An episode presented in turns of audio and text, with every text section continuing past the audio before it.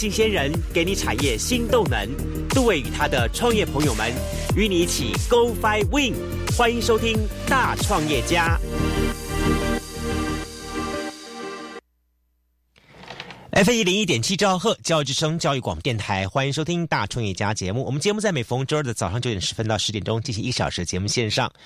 在我们节目当中，可以说是形形色色、各种类型的这个受访者，透过呃杜伟跟 Alan 的这个访问之后呢，让你来了解到他们来自于各个领域的一个呃他们创业的模式以及创业的故事。不过今天我很特别，今天我们在介绍完了这么多这么多各种不同的这个创业工作之后，我们发现也说创业的真的是个千奇百怪的一个世界哈。那么各种类型的创业的模式都有，特别是你知道吗？呃，现在社会当中还真的有人点屎成金，真的。好，靠卖粪便赚钱，很特别哈。呃，但是我要告诉大家，他们这个卖的东西也不是随便乱卖的啊。那么他们必须要有一些呃特别的想法，嗯。那么他们同时呢，靠了他们这样子的一个操作跟工作呢，在现在还不但呢成就了一方这个创业的规模，更重要的重点是他们还成为屏东在地支持的青农代表。那就像我刚所说一样，他们卖的不东西不是乱卖东西，那么他们卖东西被称之为哈，就是说在我们的这个进化论之父哈达尔文，它称之为是地表。最有价值的生物，哎，什么东西啊？不是人类吗？好，那甚至于呢，在我们的这中医当中，也把它称之为叫做地龙，听起来好像蛮特别的哈。在日本人研究当中呢，这个东西呢，甚至于把啊慢慢慢演化出来呢，变成是治疗心血管疾病很重要的一种酵素。讲了半天，它到底是什么东西呢？好，它的。这个名称呢，就是我们所熟知的这两个名称，大家听好了，叫做蚯蚓。想了想，蚯蚓想说，蚯蚓，蚯蚓啊，不过就是土里面翻起来就有了吗？No，我今天跟大家介绍的就是这两位，那么他们是专业养殖蚯蚓户。好，借由他们的这个访谈当中，你可以讲说，原来蚯蚓的世界当中。还有一片很特别的宇宙，好，就好像是我们的漫威宇宙一样。蚯蚓的宇宙跟我们很不一样哦，为什么不一样呢？好，我们今天非常高兴邀请到就是来自于屏东的哈秋龙商行的两位口方的两位的创办人，一位呢是张彼得，一位是林嘉泽，两位来节目跟大家一起开杠聊天。哎，两位好，好，大家好，好，嘿，好，两位。真的，我对你们两位真的是寄予无限的崇拜。两位能够养蚯蚓，真的，我我这辈子我想都没有想过。我觉得我光看到那个那个画面跟那一幕哈，我就觉得啊。但各位能够把养养成一方学问，真的很了不起哦。但是我还是要问一下两位，当初哈是一个什么样子的这个机缘哈，会让两位来想要用蚯蚓来做创业呢？呃，因为本身呃，大家好，我是嘉泽，嗯，呃，就是本身的话，家里也是务农，嗯，那因为有接触到蚯蚓粪的这一个部分，嗯，好，因为早期我们家也是都是属于用呃化肥啦，或是鸡粪来做施作，嗯，那因为呃我们新呃我们接触到种田之后呢，其实觉得这蚯蚓蚯蚓粪这个，嗯。是非常新的东西。嗯，那我们去真的试做之后，诶，发现说它补足了一些我们过去没有的这一块呃营养或者是什么生长激素之类的。那因为试做之后，我们发现说，呃，诶，改变了许多方式，呃，像是说我们的一些呃果实的一些口感，嗯，哦等等之类的。那觉得这个东西真的是非常好用。嗯，但是呢，因为台湾的呃，生产的量是有限的，嗯，所以我们就想说啊，那与其这样的话，那我们干脆自己来生产，嗯，好，那就会呃有接续的一些我们种种的养殖的一些故事，这样子。所以，OK，家子自己本身是学。电机的，对电机的，然后因为家里的农农作务农这样的因素而投入这个对。好，我要现在请教另外一位了。好，真的跟这个他八竿子打不到一块，全从 从头到尾全身上下完全看不出一点跟农有关的，一副就是金融业界过来的。彼得来告诉我，那你有什么机缘，怎么会想到跟嘉泽一块来共同创业呢？然后来做这个工作呢？好，各位听众大家好，我是彼得。嗯啊，那主要来讲，我是看到。内地那边，嗯，那他们养蚯蚓的，嗯，就是蚯蚓致富啦。那我觉得说这一块对于现在来讲，年轻人来讲，当然是不太可能去碰这一块。嗯哦，那毕竟因为你要碰，就是我们刚刚讲到的，就是排泄物的部分。嗯，那但是我会觉得说，那如果今天，呃，我自己潜意识啦，可能我比较务实一点点，我这个人，那我就会觉得说，那。今天如果说我去碰一些像现在现在年轻人不太敢碰的东西，但是它是可以让我赚到钱的，嗯，那我就愿意去试试看，嗯，对，大概是这样子的一个冲劲吧，小伙子的冲劲。艾伦，艾伦，你们发觉说哈，是。一个是充满了有抱负、有理想的青年，是。一个是充满的，我不敢说那个铜叉味，但是呢，一定是很有这商业头脑的眼光的一个呃年轻人哈，在这样组合之下，他们共同投进去这个蚯蚓养殖的这个行业当中来哈。是，不过当然在这种情况之下哈，我我下一个问题，我真的我真的一定要好好问问你们，因为对我来说，这是我无法抗，我无法去去抵抗的情况，就是呃，到底蚯蚓养殖哈。呃，投入进去的时候，一开始你们所碰到的最大的障碍跟问题，要他们怎么样子去养他们，怎么样子的为他们打造个家，这是怎么怎么一切怎么开始的？呃，一开始的话，其实我们是跟前辈去接触，嗯，呃，因为这个行业其实，在台湾其实已经有数十年的历史，嗯，所以不是现在才养而已，是是是，哦，早就开始就有了，嗯，是当初当初的话，呃，蚯蚓养殖是。呃，从外国进口进来，嗯然后去可能要给一些养殖青蛙或蟾蜍的这些养殖业者做做他们的饲料啊，是什么牛蛙啦那些东西，对对对哈。那当然还是有很多方面了，那这是我知道的一个区块。嗯嗯嗯。那之后呢，就是演变说，他们当然还也有他们的排泄物。嗯。那这些东西要去哪里呢？嗯，好，它就是施作于我们的农作呃作物里面、农田里面，嗯，让这些植物去吸收，嗯，对，因为统称 OK 啊是在，但是这是在在在我们台湾所听到的，那在国外可能他们的一些呃称呼又不一样，嗯，是，对对对，是啊，只是说我们就是把它统称一个红蚯蚓，那呃早期的长辈们他们都是说这个昂昂糖。啊，红虫。有这个我有听过，是是是，对。对。所以这个蚯蚓它自己本身，你们呃，它本身这么这么说好了，我我我也，它就是它可以被饲养的这一种，跟我们在台湾外面土里边挖的基本上是两款不同的东西。啊，是。对。哦，是因为我们早期的像我我们田里那种黑蚯蚓啊，哦，那个就是常见我们在呃可能一些钓具店。大家会，大家会有一盒一盒的，对对对对对，供大家钓鱼。钓鱼用的那一对，那我们养的是红蚯蚓，这个比较适合去人去饲养。是，哈，如果它你把它丢到大自然里面，它只要是没有东西吃，好，它可能就已经没办法存活，因为它它就是需要我们人去喂养。对，这是这是我们自己养殖的一些经验呐。但是呃。我觉得也先让听众大概知道一下，就是说，因为一开始杜哥在丢这个题目的时候，我也蛮好奇的，就是说蚯蚓它这个东西怎么把它变成是商机嘛，对不对？那刚才两位都有提到的一件事情，就是就杜哥有讲，就在点史成金嘛，所以史是那个米田共。对，所以呃，可不可以让我们听众大概先知道一下，就是说，呃，像你们养的这个所谓的红蚯蚓，它到底有哪些的东西是可以呃对你们产生产值的？第一个部分是呃，第一个部分就是呃，属于就是回归大自然的它的粪便，嗯，卖蚯蚓粪便，嘿，是就是它蚯蚓的一个排泄物。啊，对对对。所以它排泄物是说就取代现在的农药吗？还是？呃是是没有取代的部分，只是说呃可以补足一些肥料，比如说是肥料，对，比如说我们土土壤的一些有机质。OK，哦，对对，这个是这个是本来就是要靠一些天然的东西去补充的。对对对对。对啊，我如果我们是用化肥的话，嗯，好，这当然化肥有它的好处，嗯，好，当然各个方面。如果要补足的话，啊，要全方位，当然就是需要很多的层面的东西。那蚯蚓粪就是可能其中一种。就以前来说哈，我们都用什么鸡粪啦，或者什么什么之类的，对，去增加这个土壤的腐这个这个腐殖质，或者增加它的养养分原原料部分。你刚刚好像嘉泽也是说，他们家最早也是这样方式，但后来就是会想要用蚯蚓粪来取代这种东西。但蚯蚓粪跟那些基石原料最大不同点就是，基石原料放下去它会一股糙逼。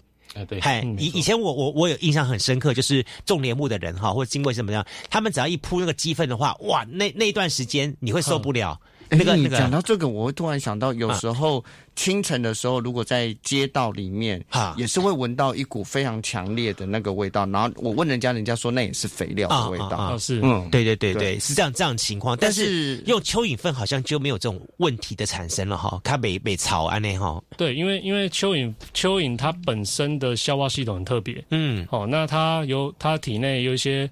呃，酶，嗯，哦，脂肪酶啊，蛋白酶啊，纤维酶啊，等等不同的数十种酶，嗯，好，那这个东西呢，其实经过吃，呃，它比如说，呃，我们是养牛粪，嗯，好，那牛粪本来就有一个味道，嗯，但是经过蚯蚓吃完之后，它特殊的消化系统出来的这个排泄物，它基本上是没有味道的。妈的，所以说你说蚯蚓吃的是，呃，牛牛粪。是，嗯。粪上加粪，所以就不会有任何的味道。杜哥是，所以他 吃粪生份。对哦，对，吃粪生粪更好。没错。我我们等一下这个粪的东西，我们可以等一下再追究。我我插一句话，我现在知道 Peter 为什么认为这是一个可以生金的产业了。你看他只要去收集粪，丢给这些东西吃，他就能够换钱回来，多爽啊！别人是要做梦，他是在现实生活就可以完成这一切。他完完全全很好的投资。对，那除了粪便之外呢？蚯蚓它还有什么样的其他的的产产能呢？产值就是说，它本身活体哦，它本身就是刚才我们都哥有提到，就是这是属属于那个呃，那个叫什么饲料？嗯嗯，我们我们其实蚯蚓本身它就可以饲料，因为卖活体就对了。对对对对，那前前呃刚开始的时候，我有提到说，它可以是早期引进是要给。那个蟾蜍啊，或青蛙他们使用的。那现在的话呢，就是有另外一种选择，就是你可以去呃，比如说它可以回归归类在蚯蚓，把它归类在那个鱼粉的部分哦，饲料的鱼粉。OK，对对对，那就是我们把它风干磨成粉之后，添加在饲料里面，增加就是属于蛋白质方面的一个。哎，真的，我他我听到这里哈，今天的访问我觉得太有价值了。为什么呢？我完全认同 Peter，这是一个很好的投资。第一个东西，你想想看，他吃什么？吃粪。对对，他照顾多少照顾？这东西丢在那边，他自己就生生生生生，到了冬天还 double 三倍四倍的不停的长出去。然后呢，他将来卖出去的东西的时候呢，他的粪可以卖给是这个肥料，对不对？他的躯干哈，抱歉哈，不是让你偷偷拿去自己繁殖或丢在外面土里面，因为它会死掉。你只能够用喂活体，所以活体只能够吃，所以你也不担心别人把你的东西偷去再去繁。繁殖啊，什么东西的？它完全是一个 OK 的 circle 循环的投资，很棒。我只是突然在想一件事，是说，如果它大便的产值这么高的话，呃，它是有一个生命的周期嘛？例如说，就是像像呃，宠物大概就是十五二十年。就是我我的意思说，因为蚯蚓能活多久了？对，然后它因为它可以一直大便呢，还是说它大便的时间没有办法？通常的。这个访问真的很特别，他一直大便，它本来吃东西就大便嘛？对啊，可是它的呃，我指的是它的循环嘛。如因为我的想法是这样，如果它的大便的的产值是比较高的话，我可能不会把它先磨，我一定会让它一直大下去啊，因为它的胃肠很好啊，而且可以一直产生。那我们先问一下好了，说呃，这个蚯蚓的生命好大概多久？呃，资料显示是说大概四五年。如果我们四到五年，对我们人工养殖的部分，你你你有好好的对它，大概可以那么久。那它多久大一次便？呃，基本上它是属于二十四小时都在吃。你看多好的投资。对啊，你假设以大创业家过去的的访问的角度来看的话，我是舍不得让他们磨成鱼饲料，就是毛起来让他们吃，然后一直大便。对不对？然后就没有，有时候也是还要看一下，也许也也许他的投资报或者做某种程度的控制。对啦，对，因为我想说，应该是比方说，在一个就像我们养鸡鸭一样，它在一个空间当中，它最多只能养多少的鸡鸭？是，如果你过多的话，它可能会造成它自己的反噬，对，就反而不好了。所以我想，应该是他们有这个问题吗？你是说一个固定空间大概能够养多少的蚯蚓这样的问题？哦，会会会，也是会嘛？它也是有密度问题。哦，密度对对对对对对，因为你你太高密度，它一样会跑出来。哦。所以它它呃，其实有一个蛮特别的，就是长辈呃前辈们之之前都有跟我提过，说就是老的会先出来。啊，年长的蚯蚓。会跑出来。如果你密度太高啊，对，被赶出来，对啊，就是它它会留小的在里面，它会让年轻人活着，因为出来就很容易被虫鸟给叼走了。对，它的它的出来可以，因为我们是广播，可能没有画面，所以对，呃，它怎么掉出来？它是有一个一片的呃土壤，然后上面都是蚯蚓，上面都是 老蚯蚓。我想象这个画面，我就觉得很可怕，然后再来，所以我很佩服他们两位，但是。您指的是说，如果密度很高，他们一直在自我繁殖嘛？啊，如果过高的时候，老的蚯蚓它就会浮到土壤的上面，这样子嘛？呃，到处乱窜这样，它就会可能从你的，它会离开我们的那个繁殖巢啊，对，它会，它会从，它会离开繁殖巢，它会直接跑出来，就是它会，因为它是用爬的嘛，对，那它就是爬出来，然后它就宁愿在外面死掉。然后那个繁殖繁殖巢的部分，就是全部清清一色都是留给年轻的，对对对对对。啊，这有点像是有点悲伤，我这样。对，好悲伤的感觉。你我突然想到，就是他们以前会把那个长辈们背到山里面的感觉，只是我们方向是相反的。对对对，这让我想起来，就说好像有些画面吧，说地震来的时候，那蚯蚓大逃亡。那个土里面的那个蚯蚓整个通通跑出来这样情况，嗯嗯嗯，哇，那这样看起来真的是有点蛮吓人的。对，所以 OK，呃，帮蚯蚓打造一个家，对，就撒泥土就好了，是不是？还是有些什么样特别的一些的要求设备？特别养对，呃，你你基本上就是说，以你的方式的话，呃，第一个我们我们最大要素就是你要有它，呃，它养殖的话，不要在大自然。可以铺晒，或是直接会淋到。哦，还掉一个棚什么之类的，一定要有个遮蔽物啊。对，要不然的话，你如果是比如说下雨的话，你没有遮蔽物，它直接雨打下来，那它的床太湿。对，因为蚯蚓也要呼吸。对，那它可能就会选择跑出来，又或者是说外面的环境湿度比较好，对，它也会跑出来。OK，对，但是它它是养室室内还是室外的？室内会室内有室内有棚这样子，对对对，然后把那个潮湿的呃潮湿度稳呃稳定在一个范围内这样子，对，没错。那您刚才讲说它一直会跑出来，是说一旦如果呃我们人工饲养的蚯蚓离开了那个呃养殖的那个土壤的外面的话，就很容易会死亡吗？没错。对，它只要爬出来，它可能需要湿度，嗯，对，它也在一脱离水分，水分就蒸发了，挥发掉，它就干掉了，这样子。是，而且它它比较不会去钻到土里面，那它在表面上一定要有些吃的给它，哦，好然后有一些可以挡太阳的地方，嗯嗯，哦，它可以躲的地方，嗯，那这样子的情况下，它才有可能机会可以存活，哦，是，那一旦是条件失去一样，它可能就没办法了。OK，所以如果是就过去这样子，这这这段时间你们开始养殖的过程里面呢，你觉得一开始在养养殖这些人工的蚯蚓的时候，它最困难的点是什么？要照顾他。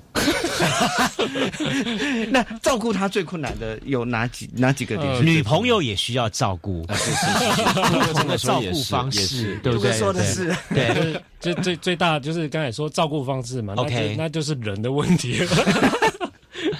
那怎么照顾呢？那就是呃，在我们遇到最大困难，其实就是在于它，因为我们要收集的是它的粪便，是那活体也是另外一个那。至于这两个粪便跟蚯蚓要分开来，嗯，就需要去把它做一个机器哦，还好是机器。你要告诉我说说用你的双手一条，那但是早期应该是用手对吧？土法炼钢的时候啦，是是是，这个这个我们毕竟有有经历过，因为真的有经历过，真的有，是是是，真的有。所以浮现在你们那时候脑不容易创业，不容易 所以浮现到脑脑袋里面那时候是噩梦还是创业的美梦啊？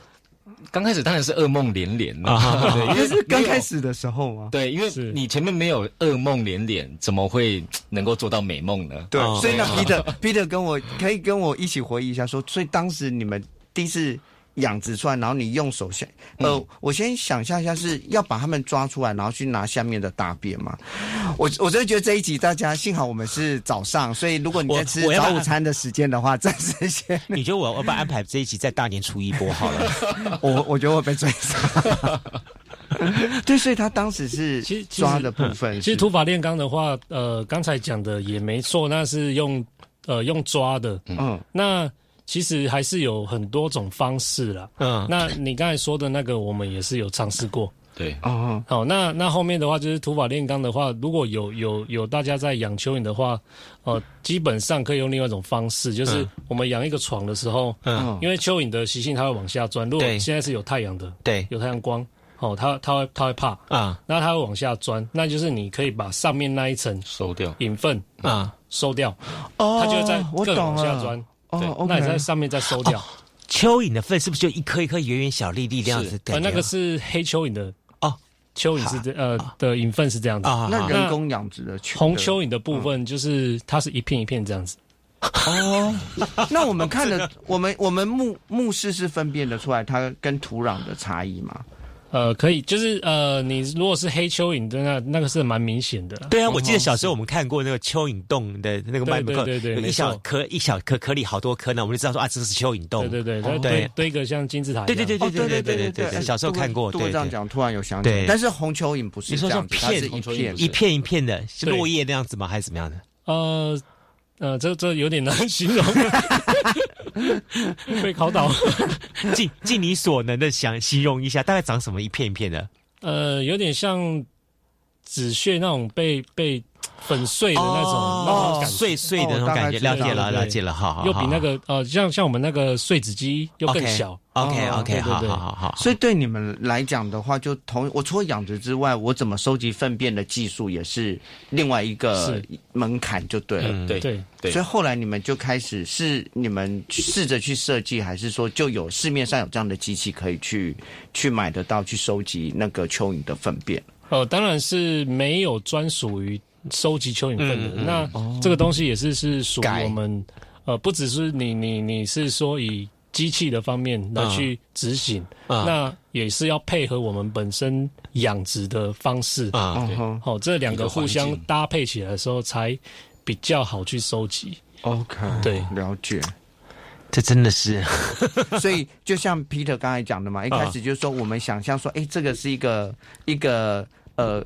一个美梦，对不对？我们可以赚到很多钱的美梦，可是，一投进来的时候，几乎听起来所有创业的故事都一样，就是，呃，当我们很务实去做的第一件事情，我我会深呼呼吸一口气，就是我很难想象我土法炼钢去碰蚯蚓的这件事。其实开玩笑归开玩笑，但是说实在话，当我们第一手去做这件事的，那是很大的决心，还是是一个很大的挑战。然后再就是随着，因为我们想养的可能就顶多，我觉得像我的铅笔，两个铅笔盒那么大小的空间养出来的蚯蚓，我觉得对我来讲已经是个极限了。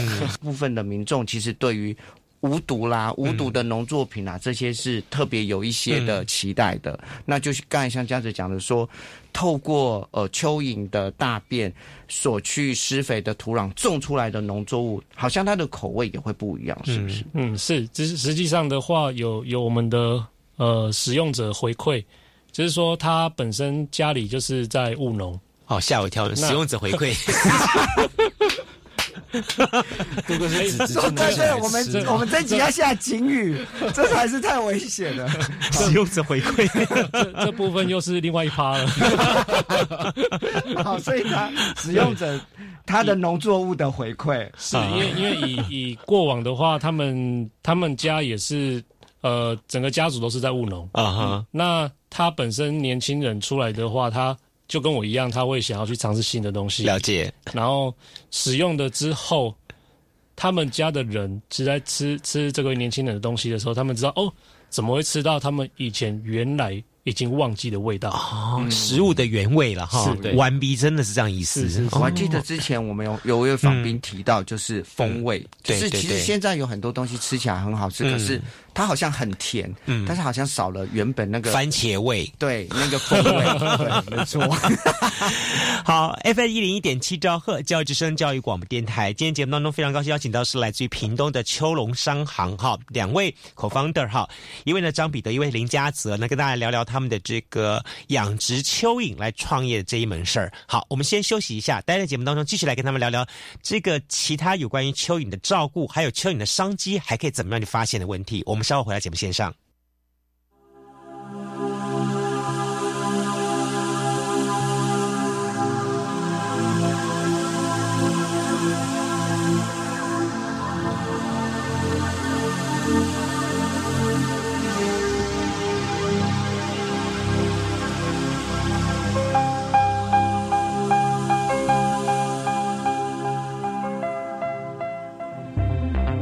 已经指挥中心提醒你，防疫无假期，含亲友团圆，出去佚佗，嘛要做好防疫措施。譬如讲，出门挂喙安，双手爱接洗，登记实联制。若是你当咧隔离检疫，请遵守防疫规范，唔通离开隔离检疫地点。若是有出现发烧、呼吸道镜头、拍巴肚、鼻味、食物件有无正常，请赶紧就医，互咱做伙做好防疫。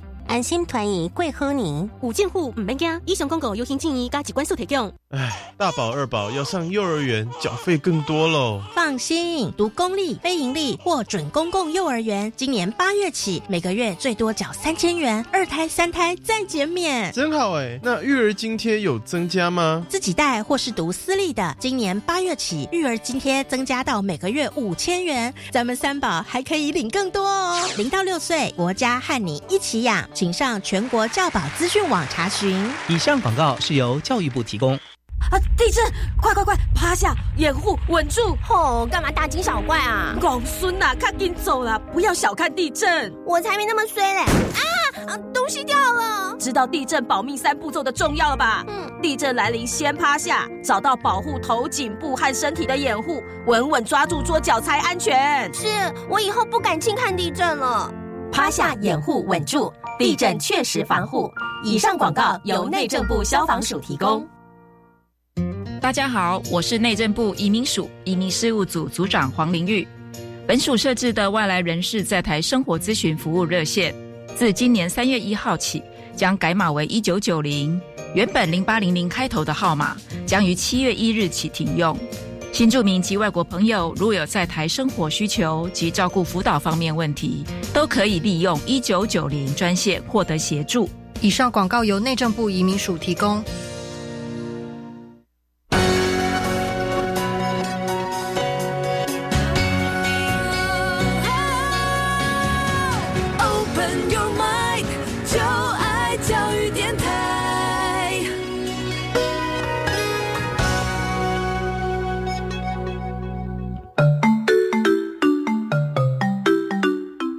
教育广播电台高雄分台，我们的收听频率是高平地区 FM 一零一点七，恒春地区 FM 九九点三，澎湖地区 FM 九九点一，江南地区 FM 一零七点七。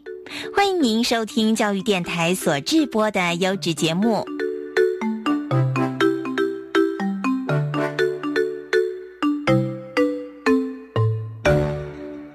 F 一零一点七兆赫教育之声教育广播电台，欢迎收听大创业家节目。节目在每逢周二的早上九点十分到十点钟，一个小时的节目线上，带大家认识各行各业的创业的模式跟各行各业的这个创业的故事。哈，今天呢很特别，今天邀请到了这一组的口方的呢，他们嗯带给大家一个很特别的养殖的这个对象，叫做蚯蚓。呃，在我们的过去当中一直。都认为是蚯蚓，它是来自于大自然的，但现在才知道说，哦，其实早在台湾早就有人在开始用人工的方式，那提供蚯蚓的养殖，那不只是供应好，那比方说鸡鸭了这样的生物，或者养鱼啊这样生物的这个繁殖，好增加饲料。那在另一方面呢，它可能它们的产生粪便呢，也可以应用在很多很多方面。这真的是一堂哈，今天我们不只是听这个创业故事、创业模式，更重要重点是一场一场叫做蚯蚓应用学。啊，非常多东西，真的，真的，真真的是今天是完完完全全的大开二界。哈，真的，尤其是有人要尝清肠清肠蚯蚓粪啊，没有啦，开玩笑哈。但哎，我们刚刚讲了很多哈，这些东蚯蚓各种类型的东西哈，我我会想想请教一下嘉泽跟彼得哈，在你们在饲养这个呃蚯蚓的过程当中，什么对你们来说是最大的挑战？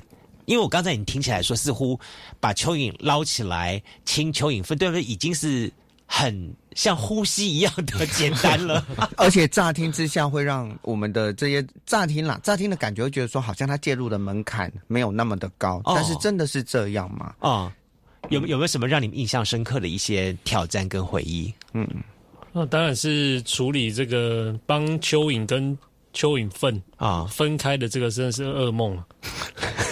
因为因为早期我们是真的是土法炼钢，在在在过筛，是是是。那当然有非常多种方法。那因为你蚯蚓的话会繁殖嘛，对。那越养越多的情况下，量越来越多，对。那当然我们不可能一直用人工的方式去把它做分离啊。那可见我们一定要去设计一套机械，对，来做处理啊。好，那这样子的话，呃，根据人人工的那个呃介入之后，我们再加上机器啊，那才能在更大的规模化。OK，是。好，就把产产量可以把它量化这件事。对，是因为因为本身的话，呃，早期的土法炼钢，那加上一些养殖的方式啊，可能会以呃量的部分的话会比较少。那后续的话做改良之后，那这个量就会变得非常呃可观。所以以机械来讲，它刚开始在使用的时候，最大的挑战是。呃，是不如你的预期嘛？就是我买了这台机器，然后我试着这样过筛，殊不知它筛下来，可能甚至连大便都筛掉，是这样子的意思吗？呃，是这这这个部分也对。那还有另外一个方式，就是最大的突破点就是它的湿度。嗯嗯，因为你太你太湿，嗯是，那太湿的话，就是呃我们在过筛，那基本上不外乎就是会有网子。嗯，对。哦，孔径的大小先不先不谈。嗯，那它的。最大因素湿度嘛，嗯那你如果太小的洞，嗯或者是不管是多大网，你还是会有粘住的对问题。嗯，我刚才就想到这个湿度的那个问题，是没错。那一粘住的话，那这个东西我们还是就是后续要去克服的。嗯，当然就是要配合我们更多的因素，我们的施作的 SOP，嗯，去做一个改良。嗯，对，嗯嗯，Peter，虽然你的这个。呃，在投入这个行业当中来说的话，你根本跟这个八竿打不到。但是你 因为你看到了它的商机所在，对，但你也投入了。但投入之后都没有让你打退堂鼓的时候吗？比方说有没有经历过什么事情让你觉得说哇，这个东西还能再继续做下去吗？嗯，目前的话，当然还是有，因为别人是说。呃，蚯蚓粪这个东西，当然我们刚刚有提到，这个东西当然是好的。嗯，但是如果说以比较年长者的，呃，我们不要讲老辈，就是前辈来讲的话，那。这个东西他会觉得说，呃，因为我们我们做东西当然是纯有机的，那相对的，我们讲现实面，因为我刚我刚好自我介绍，我是一个比较物质的人，对，那价格部分来说，我们相对会比较高一点点，对对对对，那这个东西的话，变说我们还是要靠推广或者是说行销部分，对，那就是让呃台湾的。民众，那包括线上的听众，那更知道这些东西。嗯，对对对对对。目前的困难点大概就是在于说，呃，行销的部分这样子，怎么去做，对不对？对对对对。因为感觉上一开始，假设如果我们在做这件事情的话，有时候会反而先从去。教育终端的消费者，然后从终端消费者那边返回来，去跟例如像农作的这些朋友啊，然后进而去提出可能他们的需求或期待，是，然后。我就想象一件事情啊，假设我们现在听众这些朋友，我们可能哪天去跟小农在购买一些呃农作的时候，我们还跟他提到说，哎，其实我有听过有一个呃肥料，它其实非常的有机，是秋一份的时候，其实慢慢的我们就有可能会去影响到真正在做农作的这些的伙伴，这可能是 Peter 现在想要做的事情。对，没错，没错。嗯，哎，不过当然就像是我们养殖业一样啊，养殖业有可能，比方说碰到寒害或碰到什么情况，就是一吃。完蛋，好，或者是说，OK，一个病虫害的时候呢，然后就整个的胶原、整个的果园全部挂掉，这样情况是养蚯蚓也会碰到这种情况吗？有，其实有，真的有，也会有有一年的寒流啦。那蚯蚓不是越冷它越高兴吗？像其实梅花越冷越开花这样感觉。其实它还还是有一个温湿度的一个。怎么讲？就是一个温度的论据的控制，对它才有办法存活。那我我记得有一年印象蛮深刻的，它是呃一波霸王级寒流。对，那在那天晚上，我跟我的伙伴就是嘉泽，那我们两个真的是留守。留守，直接留守在公司，是带着你的棉被，然后跟蚯蚓这样子一起 一起过冬吗？真的，一起点一个灯在那边，真的真的真的，搞得像搞得像野鱼一样，像在养鸡一样吗？可能还唱个歌，有没有像以前的萤火这样？所以那次很严重吗？那次真的非常严重，因为有呃，我们就不方便讲谁，但是就是如果说以同业来讲，真的是有人他就是我讲台语哈，就是龟龟困变体。哎呦，哇，那很惨烈，在一个晚上而已。对，他真的是一晚上心血全部都没了。对，是是是是。那我现在回想起来，真的是。所以那时候你现在是虽然是笑笑的讲，那时候你们心中应该非常忐忑吧？非常忐忑，真的跟大陆那首歌一样。请问一下，那一晚上你们怎么过？你用什么方法跟他们一起过啊？对啊，嗯，尽可能拉高温度吗？像养鸡养鸭一样，然后加温什么什么？就是我们时不时的要去看一下它的那个，我们帮它做的那个繁殖床的那个动态啊，对，因为怕说它可能外面，因为说白话，外面可能对他们来讲可能比较舒适，对对。那刚刚就是以上，对，我我的伙伴嘉泽有提到，他外面比较舒适的话，他就不会想要乖乖待在家里。哦，他想要出来玩。哦，OK OK。那他出来玩的话，就会面临到就是他可能会死亡的风险。马上冻死。对对对。就加回土里面就对了，不要跑到外面来。对我跟阿德就是要一直跟他们训话，你乖乖在家里。对对对对，目前这个是让我印象比较真的很深刻的。所以那一夜未眠就是。对对，我们大概在公司待了两天一夜吧。哇。对对，就为了照顾那些钱。你现在手上大概已经有养了多少多少条蚯蚓了？这算得出来吗？应该算算几？我们是算斤的哦，算哦哦重量就对了。是是是，OK，大概多少的蚯蚓的量了？大概会有四吨。嗯。我好难想，我没有，我突然浑身发毛，有没有顿，我就一顿已经很多了，四顿的蚯蚓那个活体这样子，哇哦！但是老实说，他们也就是你们重要的这个算是。产量产品的来源，所以我们呃呃来来上大创业家嘛哈，我们毕竟还要有些科学分析给大家一下好了。既然要创业的话，一定免不了要有些投资报酬率的计算，对不对哈？所以你当初你们会大概花多少钱下去来做这一门的生意啊？第一桶的对对对的那个呃成本，第一桶金砸下去的时候，成本就是基本上我们是以十斤蚯蚓开始。十斤啊，十斤，十斤蚯蚓，十斤到四吨，它是翻几倍啊？因为我我这个数学很不好啊。因为蚯蚯蚓这个蛮难去算的，因为它细算。呃，应该如果以科学角度，应该就是呃，类似像复利的 OK 哦，因为它很快这样伸出去，它是它是它是产卵的啊，那它的卵一颗可以生个四五只蚯蚓。哦，好，一颗是四五只蚯蚓，是，就是如果好的好的话了，嗯嗯嗯，是，那如果比较不好的话，可能两三只。所以，所以十斤十斤再跳盾是是多久就可以跳盾了？呃，我我应该是我是说，十斤变一百斤变一千斤，我们先这么想，就就说好了，你从一开始投资十斤到现在四吨，哈，中间大概花多少时间？对。多少时间？因为因为这这很难讲，因为我们我们当然我们一开始也不是那么的专业嘛，这老实说是这样，一定有，所以所以这样子，他有换算下来，我们我们也不能呃这么准确的跟跟大家说了，是那那因为我们是收集粪便比较多，对。哦，那也有业者是同业的，他是属于。专门在繁殖蚯蚓啊，所以这这个部分就是会两种不同的分类分工了哈。对对对对对对，你们主要是走粪便这个这个领域就对了。是是是是，不好意思啊，我就觉得 好 OK。那照这样来说的话，目前哈，你们大概多久？可以收成一次是日日收呢，像像收鸡蛋一样呢，还是周收，还是月收，或者是说怎么样情况下收？然后收完之后又经过什么样的处理方式，然后去找到你们销售对象出去呢？呃，目目前就是我们几乎每天都有在收了，每天收，是是是。那呃，当然我们是会不太一样的是，我们会让它吃的更纯啊。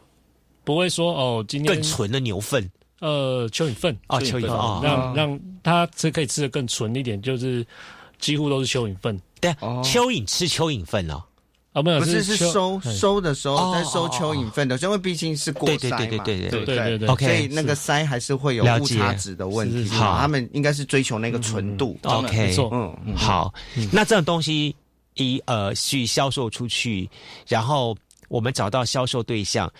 嗯，你刚才讲说像这样蚯蚓粪的话，应用在农作比较多嘛，哈。对，刚刚你提到说它也可以用在养鸡养鸭这地方哦。啊，是是，就是都就是刚才提到有呃活体的部分啊。那当然要以以那个买方的话，它本身的养殖方式啊去定啊。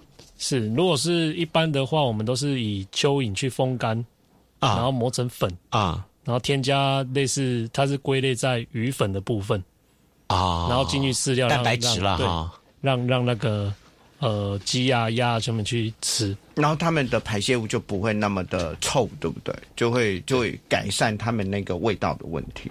呃，如果是要改善它的粪便的话，可能就是以以它呃蚯蚓粪去铺床啊，会比较适用。我觉得去铺床，呃，因为因为你如果是呃饲料的部分，不可能全部是蚯蚓粪啊，蚯蚯蚯蚓的活体啊，嗯嗯嗯，是不好意思，刚才讲错，就是蚯蚓的活体。那那这个量那么大的情况下，不可能全部嘛，嗯，所以我们可以去就于是说用用那个蚯蚓粪去做。打底的部分，OK，哦，做做基础。哎，什么蚯蚓粪？突然发觉蚯蚓它真的都是宝哎，对啊，难怪他们说叫它叫黑金。对啊，而且它从出生之后，对，源源不断的创造黄金出来，每天都有黄金啊。对啊，然后等它等它走了之后，它的身体还可以还可以磨成粉，可以再做其他的用途。对啊，对，所以这样子，当时你们多久就有回收你们的第一桶金啦？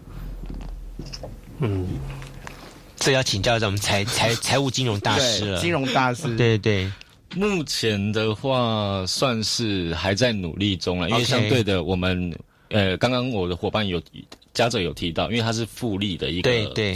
一个怎么讲一个循环，就养殖的过程是复利的，对对对对对对。对。那我们变说，呃，环境只有这样子，就是我们的公司公司目前是只有这样子，但是我们我们我们接下来我们会去想说，哎，那它的呃。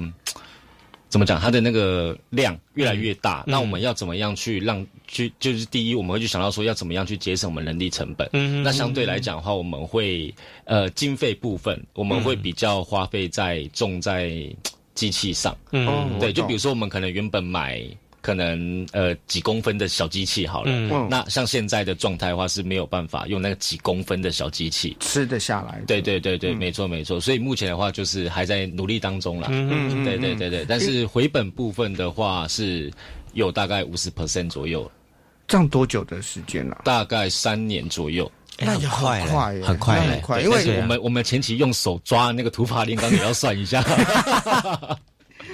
因为照刚才 Peter 这样讲的部分，其实转成转成其他的的方式，就是说，其实他们一直在做再投资。对，那比较重要的一件事情，是因为他们，我们就想象，假设是台积电好了，他可能做晶圆，晶圆出来，他可能一个厂，他机器就是这十台好了，他做出来的的产量是有限的。是，但是以以蚯蚓的这个产业，是我的机器自己会自动的。自动的繁殖，所以我我到一定的时间的时候，我十台机器会变成一百台机器，对，所以我得要去处理这个问题。没错，嗯，没错，没错。所以其实这样听下来，当然养殖一开始进来的成本，呃的那个门槛没有那么高，但是真正在养的时候，我觉得它的怎么维持 maintain 是另外一个挑战。对，然后最重要的一个问题就会回到，呃，我如何去推广，让人家知道。我有那个蚯蚓粪，然后可以来跟我买嘛，所以好像两位现在做的方式是先从，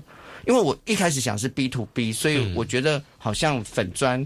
不是可能第一时间可以用得到的工具，但是好像你们是一开始先用粉砖这个方式开始去接触你们的潜在客户。对，像粉砖或者是虾皮部分，那我们也是有做经营。那其实，呃，这样讲好了，因为我们毕竟是主打农业这一块，嗯，是对，那所以说有很多农友。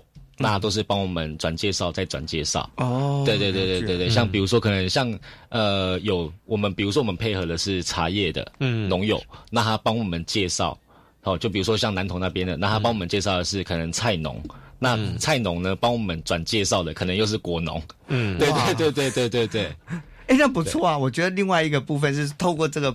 这样子的方式也可以见识，呃，接接触到各式各样不同生产对那个农作生产的一些伙伴。其实这是好的问题嘛，就是台湾这些年在推动所谓精致农产这一块东西。那精致农产东西，它就不能够再用以往的那样子的操作模式，不管是借有一些化学或什么之类的东西，然后达到大量生产的目的。嗯，那既然强调精致农产，那它东西就是要必须某个程度来说，有那种所谓的秋钢。好搞钢的那个概念在这里面，这样子，所以其实蚯蚓粪，啊，在这一块的话是很符合这样子的一个 circle 循环的东西。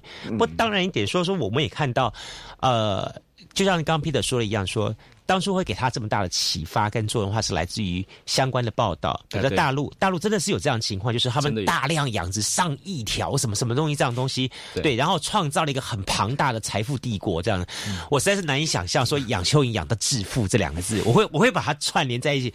我难以想象，但是但是我现在可以理解了。对我，我后来我去查一些资料，跟今天我听到 Peter 这样讲话，我说我那这样我大概了我了解到说，真的，你好好做这个行业的话，它确实是可以帮你带来一笔蛮大的财富，就是无奇不有，而且就像 Peter 讲的，就是或许我们现阶段不想做的事情，什么他的商机是最，但是很奇怪，你不觉得这两个人，一个是充满的有理想抱负的青年，我觉得他们两个 一个非常有投资报酬率的概念，其实我觉得。对于财富的追求也是非常有理想跟抱负了，是没错了，是没错。对对，所以你们平常怎么分工啊？呃，我的部分是主外，就是像行销部分，或者是找农再找一些农友来抬杠啊什么之类的。那像家者部分的话，它就是以公司内部为主，比如说像养殖比较专业性的技术。哦，他可能是属于管理人的部分，那我就是管理机器啊哈啊，这这很一个是活的，一个是死的啊，对，所以。这个部分就是我们，呃，长年累月的之下的磨合出来之后，那干脆啊，我们不要磨合了，你就管，你就管经销，我就管人啊，管机器的部分，直接区隔是最快的。但是会尊重彼此的，当然，当然，这个是必须，这个是必须的。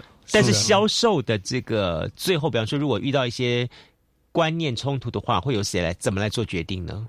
从分工嘛，就是说，假设这个领域就是我就是归给 Peter，那定价定价这件事情就由 Peter 这边做最后的决中最后的决定权嘛。哎，对。正常是这样子，但是如果说像呃有一些农友，他可能哎，我们也不要说人家自以为是，就是比较呃，那你说。哎，就是可能说他可能呃种比较久，嗯，那他需要的就是一个非常专业的东西，嗯那这个部分的话，我就会麻烦嘉泽，嗯，对对对，就是大家互相做一个 push 这样子。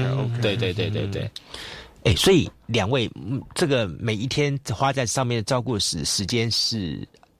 大概怎么一个时间分配？怎么分配？对啊，呃，你从早到晚忙到晚吗？呃，基本上都是在五到八个小时这样。嗯，哦，这个有还还需要花这么多时间啊？啊，是啊，有是是是，因为你你你，因为人家说，其实呃，我们基本上每一个部分我们都要自己去亲力亲为啊，嗯嗯，所以没有没有说所谓的呃分的那么细了啊，对，那。我们要跑客户啊，又要生产啊，然后各个细节都要去讨论。好，所以说花花在这个时间上面是算是蛮也是蛮多的。哎，问一下，就是说你们也是像养殖蚯蚓来说，也会像养殖牛、养殖鸡一样，比方说早上一大早到养到养殖场去，然后把食物撒上去，他们开始吃吃吃吃吃，到然后之后帮他们扫大便，然后扫完大便之后，然后再做什么事情？到了一整天，就他每天是一个固定的一个时间表盘啊，对啊，是有这样子吗？呃，是有，但是最大的区别是你不需要去每天去喂养。哦，嗯，对对对，因为我们做了一个床的话，那基本上整个床都是它的食物。哦，所以它会，你它需要去吃完啊，之后，哦，那可能到了吃完的部分，那可能需要一些时间呢。OK，对，不是说每天都，就算它吃完了，那我们给它一些条件，它还是一样会待在里面。啊哈，对，那就是我们。初期的遇到的一些呃什么事情都要亲力亲为的话，就是我们都可以分出时间来，嗯，对，去执行。那最大区别就是像刚才讲，就是不用每天去喂养啊，对。但是但是 SOP 就是我们还是每天都必须去做啊不一样的事情。嗯，对。我真的建议你的养殖场哈，应该放音乐。每天放的 money money money，快点 money，不行，这样他他大便会大不出来，我们大很多，他会大很多大。我们要让我们要让蚯蚓很自然而然的就产出他们的那个黑金。哎，如果说今天哈有人今其他的听众朋友或是年轻人跟听到你们俩今天的故事，觉得好像他们也有点心动，也想来做的话哈，你有没有对他们什么样建议？呃，建议的话，第一个是说，呃，你当然要不怕那个密集恐惧症嘛。对，这是最 我过不了这一关，我光这一关我就很难 过不了这一关。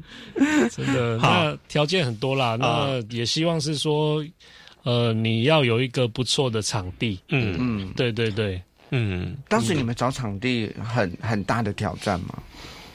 嗯，算蛮大的挑战。为什么？为什么？因为。嗯，讲现实面，第一个是租金嘛，对，啊，那第二个就是我们会考虑到地区性。啊，对，因为我我今天明明就知道说，像屏东最近的，嗯，哦，养牛养牛养养牛大国的话，大概就是万丹嘛，嗯那我不可能去挑离万丹太远的，嗯，对，因为这样子的话，变成是，哎，那粪便不够新鲜，对对对对对，然后再来就是，呃，我可能养蚯蚓到处都可以养，但是变成是蚯蚓的食物。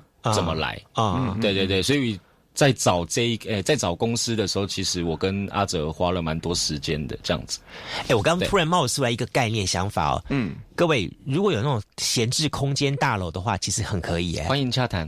对对 啊，闲置空间像什么蚊子馆那个空在那个地方，拿来养蚯蚓多好。可是他还是必须要架一个空间。他用他刚不讲说可以用高架式的嘛？所以你们层架式的方式，架式的方式去养蚯蚓，这样那这我我的意思说，这样机器进得进去吗？所以目前的话，我们如果以屏东长治那一场来讲的话，我们是用地养的啊哈，就是，因为它的环境嘛，对对对对对，你还是要以环境。去看说那到底怎么样去饲养。啊？嗯对，然后再来就是你的动线，然后包括 SOP 部分要怎么样去去做会比较好做。所以像杜哥讲的说，如果有一些就是距离牛粪供应地不远的地方，但它是属于废，也不讲废弃，就是闲置的大楼的话，你们其实可以用架架层架式的方式搭天车，你刚刚讲的这样方式来进行养殖，这样子。的，哎，蛮好的哈。对啊，而且我觉得。我突然想问的是，说，所以长治的那一个原本的蚯蚓，他们就可以移植过去那边去，去继续生生殖嘛，对不对？养可以，可以。而且现在八八快速道路这么快，牛粪马上送过来 对不对？哎，我突然发觉这真的是一门很好的生意耶。所以你们有有未来有什么样的打算？是说，呃，例如说募天使投资人，或者是说像募资平台这样子去扩大你们的。营业吗？嗯，我们的有家者一直在点头。目前的话，当然是因为他这个项目，其实我说坦白，这个项目真的是非常的好。包括因为他，我们其实我们的初衷是。想要救这块土地了，嗯，对，因为怎么说，土地讲这块出来，我还是觉得有点没什么说服力，是吗？对不对？对对，我觉得让 Peter 先讲，我我觉得嘉泽讲这一块出来，我比较会相信。你要跟我讲说投资报酬率，我比较相信。没有，因为这块土地呢，像我们刚刚呃在在上面的时候，我们就我们就有聊到，因为长期的使用化肥的部分啊，那当然当然，我还是要备注一下化学。不是全部都不好，是啊，对对对，只是说它那个用量标准来讲的话，以长期我们都是在这块田地上面使用化学的部分，那一段时间之后，其实我们土地是生病的状态，嗯嗯，对，那你久而久之，其实你呃化学的部分你越用就会越重，嗯，对。对，就像我们我们人一样，我每我每天每天吃。呃，就是有点像是说，你会造成一个免疫力，嗯，对对对对对，一直在吃一样的药，对对对对对，那你就变成是，哎，它已经药效不足，就原本是我可能我原本只要吃一颗，嗯嗯，后然后结果。过了一段时间之后，我发现，哎，我要吃到两到三颗才会有这个感觉。嗯，对对对，那就是这样子的比喻。所以，不管是所谓的工厂这种大规模的养殖，或者是家庭方式，这都是对于整个的地球是一好的一种循环方式。是，希望大家新年伊始，用这种的健康方好的方法呢，来带给我们的地球更好的一个发展。OK，再一次感谢嘉泽，也感谢 Peter 两位来节目当中跟大家分享你们这么棒的创业故事跟一个创业模式。谢谢你们，谢谢，谢谢，谢谢。